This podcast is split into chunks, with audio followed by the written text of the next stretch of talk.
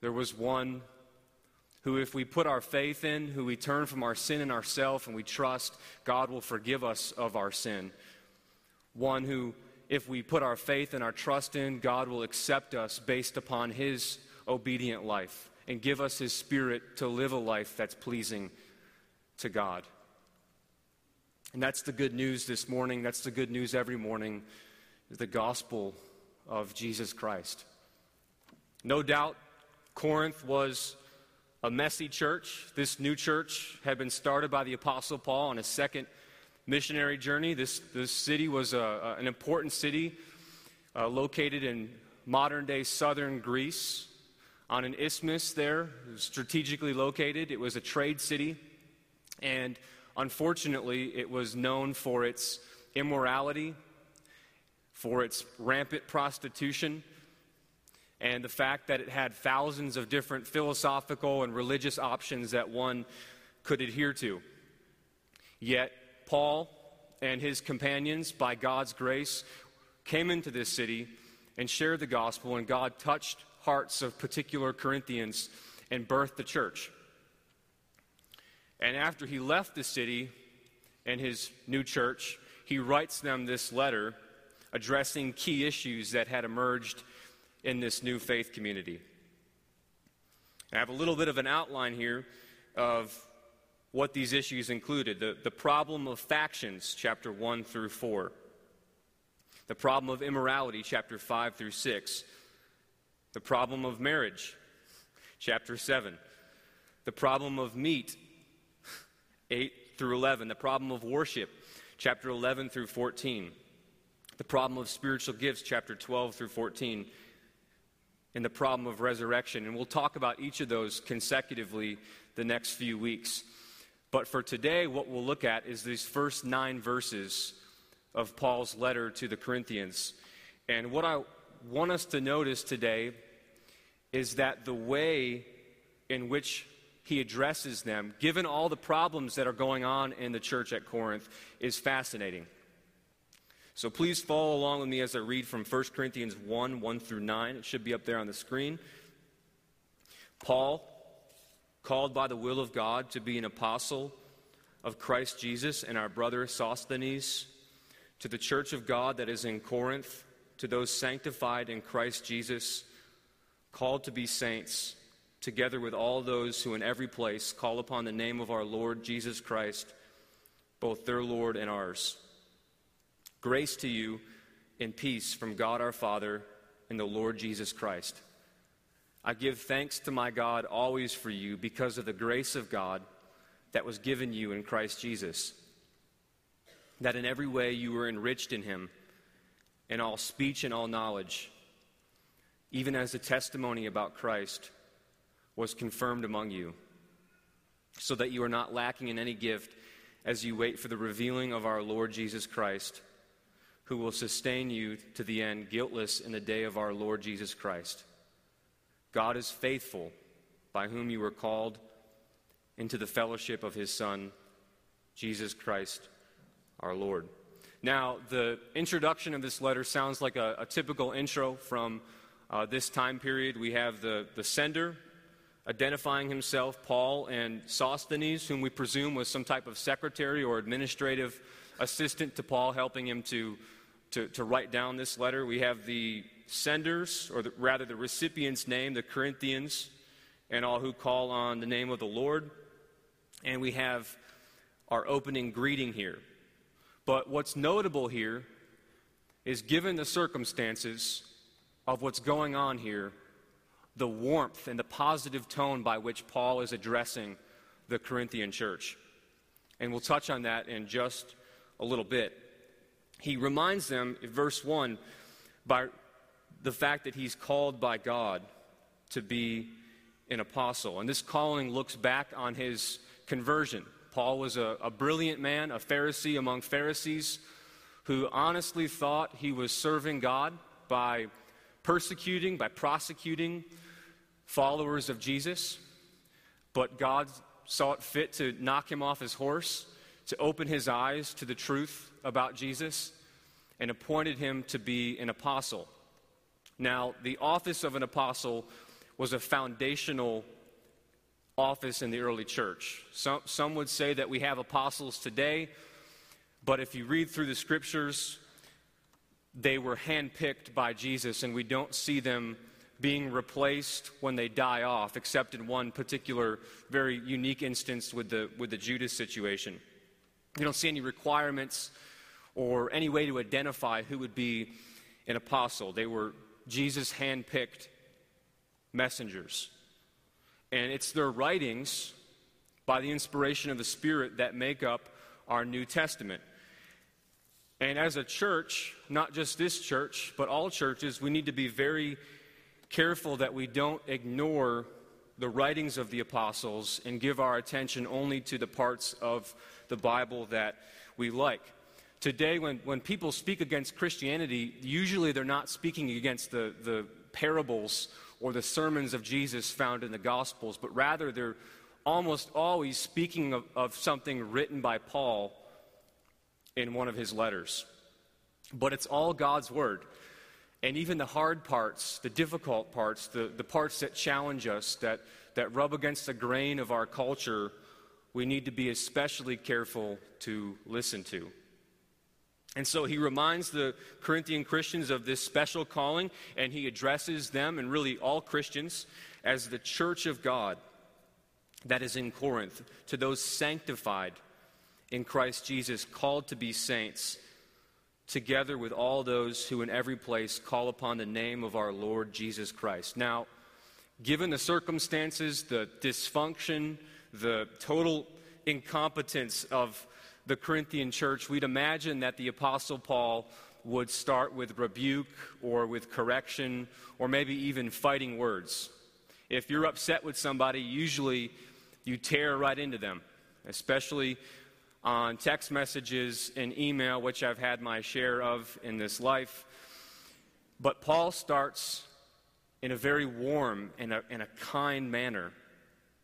He refers to them as those sanctified in Christ Jesus and called to be saints. Now, these terms have to do with their identity, who they actually were, how God regarded them, who they were at their very core and who we are, what God says about us, how He regards us, this is the most important thing about us.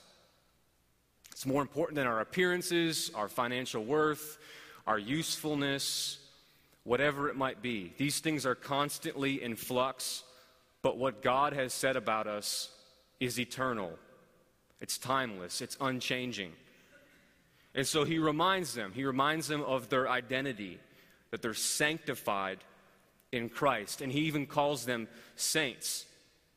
Now, the, the verb, the word to sanctify, this is a religious word. It comes from the Old Testament. And you see this idea redundant in the, in the, in the Old Testament. It has the idea of, of calling something or someone and cleansing that something or someone in order to serve God. So, for example, the Hebrew priests were sanctified, they were set apart and cleansed in order to serve God. The, the biblical nation of Israel was, was sanctified and it was set apart to serve God. And so, likewise, as believers, the Corinthians were set apart, they were sanctified in order to serve God. The word saint doesn't mean what we normally ascribe the term to mean a, a, super Christian who dies and who is later memorialized. The word saint, in the truest biblical sense, just means sacred ones or holy ones. It has to do with, with being made righteous or made pure. And so, those who are sanctified, those who are set apart, those who are cleansed by God, who are chosen to serve God are saints. And so, what we see here, in a nutshell, the Corinthian Christians to whom Paul is writing, they've been chosen by God, they've been cleansed, and they've been made to serve God for His glory through Christ. They were saints. This was their true identity, who God regarded them as, what God called them, how God viewed them. They had once lived lives caught up in religiosity and immorality, but now in Christ they were cleansed from their sin. They were set apart for God's use. They weren't perfect, they, they were messy, no doubt, daily practical life, but at their core, they were God's. And so, for those of us who call upon the name of the Lord, those of us who would say that we're Christian, we too are sanctified. We too are saints. We've been cleansed. We've been washed. We've been justified. We've been set apart for God's glory. This is our true identity, who we are at the core. This is how God regards us. This is what God says of us, even despite our sin. Our lives are hidden in Christ in a very special and mysterious way, so that when God looks upon us, He doesn't see our sin, He sees Christ. We're loved, we're forgiven, we're accepted, we're welcomed in Jesus. This is a lot like the example of money I thought of in thinking through this. The, the government prints money and they say this bill is worth this much and this coin is worth this much and we hope that they're they're not lying too much what the fed says this dollar is worth this dollar is worth. What the fed says this coin is worth this coin is worth. No matter how tattered or worn out that bill gets. And in the same way what god has said of us in christ is true no matter how tattered or worn out or broken we might get by this life, if we're in Christ today, we're righteous, we're holy, we're, we're cleansed, and we're set apart. We're in His family forever. And to these set apart ones, Paul prays in verse 3 Grace to you and peace from God our Father and the Lord Jesus Christ. Now, while much of this letter and this series will be talking about some of the issues addressed to this church, Paul's heart for them is clearly displayed here in verse 3. Grace and peace is what he desires for them to have. And as you read this letter, and as they read this letter, he would hope that grace and peace was what they experienced. And you'll, you'll notice that He's not just correcting them for his own sake to win a fight or to win an argument or to be priority. He's not just correcting what's going on in the church, rebuking what's going on in the church in order to be some, some type of moral hero, but rather he's correcting them so that they would have a deeper understanding of grace and peace.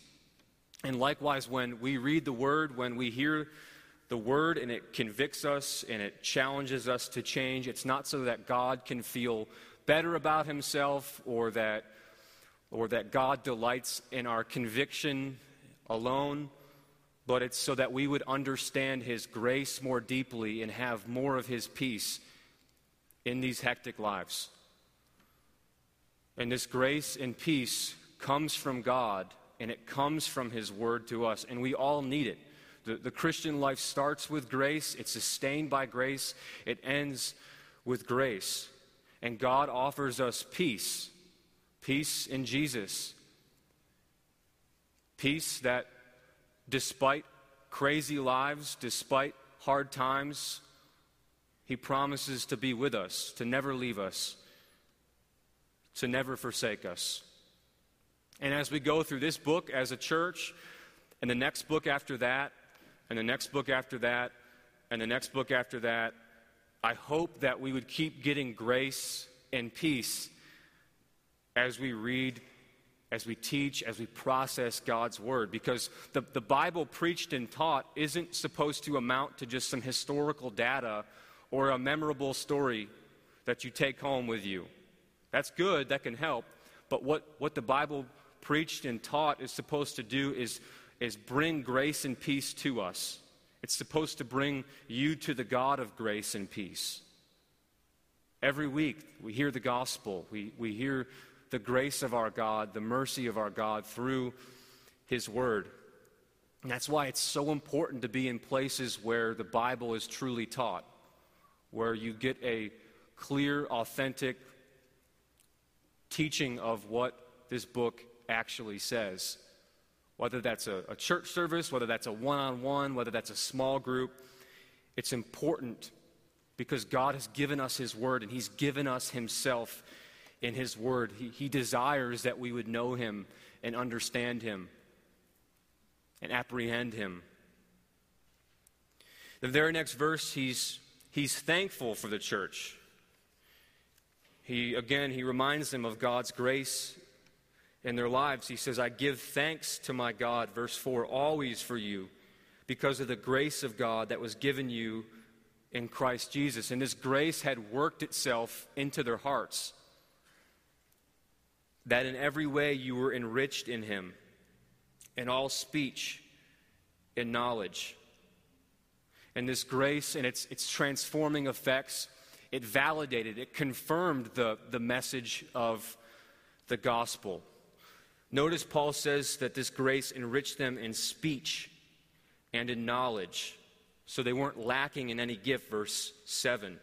These references to, to knowledge and to speech get at the idea of spiritual gifts. And we as Christians believe that when someone trusts in Christ, not only are their sins forgiven and they're brought into the family of God, but they also receive spiritual gifts. And these gifts show up in things like speech and in knowledge and things like service and so on and so on. And these gifts help build up the church. And these gifts help the gospel to go forward, for the, the gospel to be believed, for the church to have integrity and to be a witness in the world. Apparently, there was great abuse and confusion about the spiritual gifts, especially this concept of the, the gift of tongues, the, the idea or the, the, the concept of the Holy Spirit, and the, the idea of alleged private knowledge that was available only to some. These ideas had split the church there in Corinth, and it was dividing the church. And still today, if you're up to date with your Christian theology and your your Christian ecclesiology, you know that these issues are what's dividing churches across our nation and the world still today, particularly the gifts, the speaking gifts, the, the ecstatic gifts, the, the gift of tongues, the, the, the, the, the role and the identity of the Holy Spirit. Uh, private revelation, things like this, not the book of Revelation, but private messages from God. Is that possible?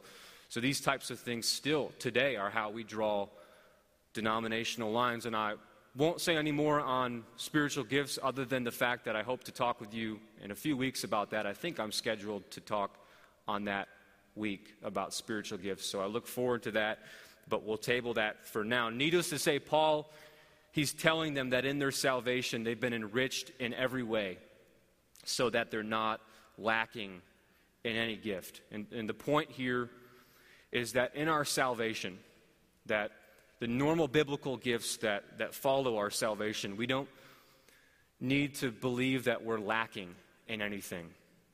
In our salvation and in the gifts that accompany that salvation, we lack nothing. We've been enriched in every way.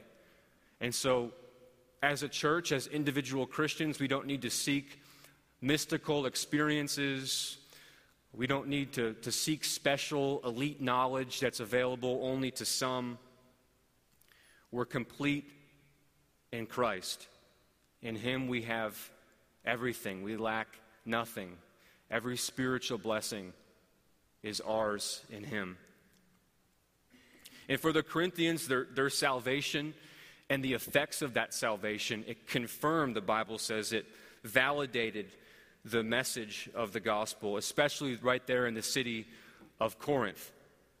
And now, this is very important, and this is a great reminder that when the world sees Christians living out their faith in Christ, it confirms our message.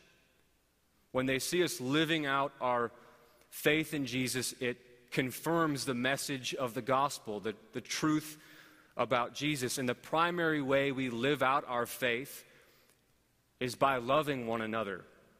That's what Jesus says. He says, The world will know you are my disciples when you love one another.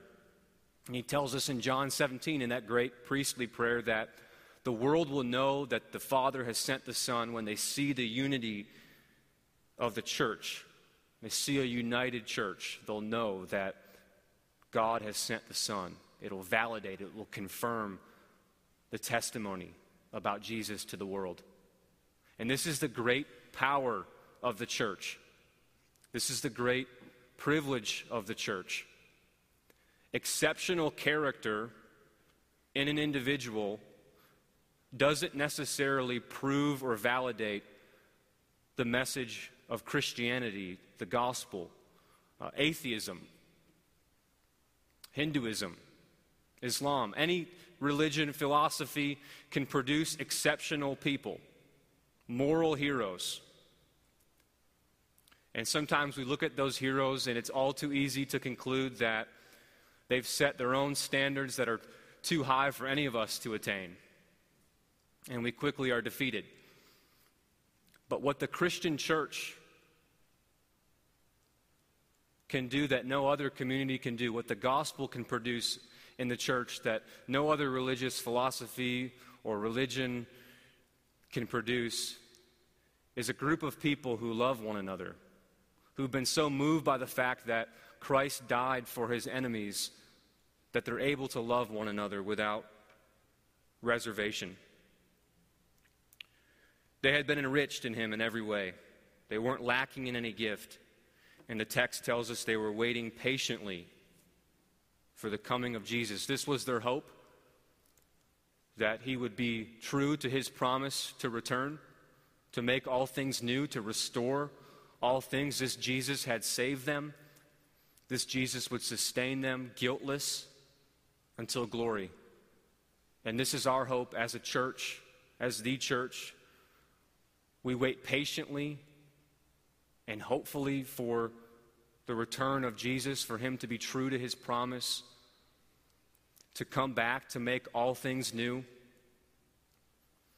And we hope that as we live in good times, as we live in bad times, as we live in difficult times, that Jesus will sustain us, that He'll give us the grace we need to get through, and one day to present us guiltless, without sin, before the Father.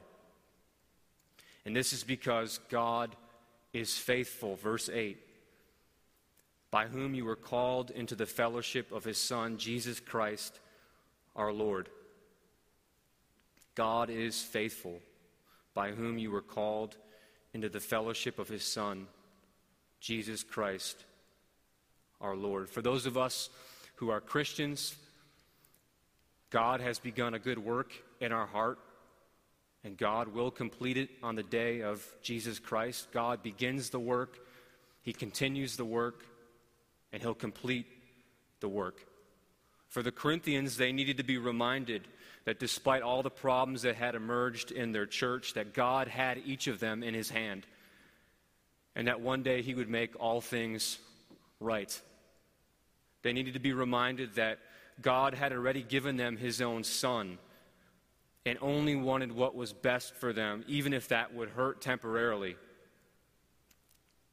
God loved them. God brought them into his family and saved them and wanted only what was truly best for them. Sometimes when students turn in assignments before the semester ends, they receive a, an incomplete. Uh, perhaps you've had some incompletes. Uh, not me, I'm the perfect student. No, I'm just kidding. Um, but maybe, maybe even uh, incomplete projects around the house. Uh, some of you have started projects around your house and, and you've never finished those, those projects. But the good news this morning is God never receives an incomplete. God always finishes what he starts. And the psalmist says, You guide me with your counsel, and afterward you will take me up in glory. Is there any better news than this? That God will finish what He started? It's a sure thing. We may not be sure of many things in this life, But you can be sure of this that if you're a Christian, God will finish what He started. He's faithful. We can be sure of it because He started this work in our lives. He's told us in His Word. Let me close with this. One writer reflects on God's goodness in keeping us, and he says this As I reflect on my 50 plus years in Christ, it is indeed God who has kept me. It is not my grip on God that has made the difference, but his grip on me. I am not confident in my goodness. I am not confident in my character. I am not confident in my history. I am not confident in my reverend persona. I am not confident in my perseverance, but I am confident in God. So, ladies and gentlemen, this is wonderful news this morning. Despite the messiness there in the church at Corinth, Paul reminds them of who God called them to be. He reminds them of the fact that God would be faithful to bring them back. And likewise, those of us, no matter where we are this morning, no matter how much we've struggled, no matter how tattered we are, matter how worn out we are, we should take heart that if God is for us, who can be against us? He is faithful. And I pray that as we study this book together, we'd be blessed as a church, that we would grow in the grace, and the mercy, and the knowledge of our God. Let's pray. Lord, we do give you thanks for this word. We give you thanks for this church. We give you thanks for how you've loved us, how you've set us apart for you how you've called us saints. Lord, we give you thanks that you've washed us, you've made us new. We thank you that you're faithful. Lord, we give you today, we give you thanks. In Jesus' name, amen. We'll now move to a time of giving. For those of you who are our guests, feel no obligation to give, but for those of you who are normal attenders, or members, we encourage you to continue giving with glad and generous hearts as we worship God together this morning.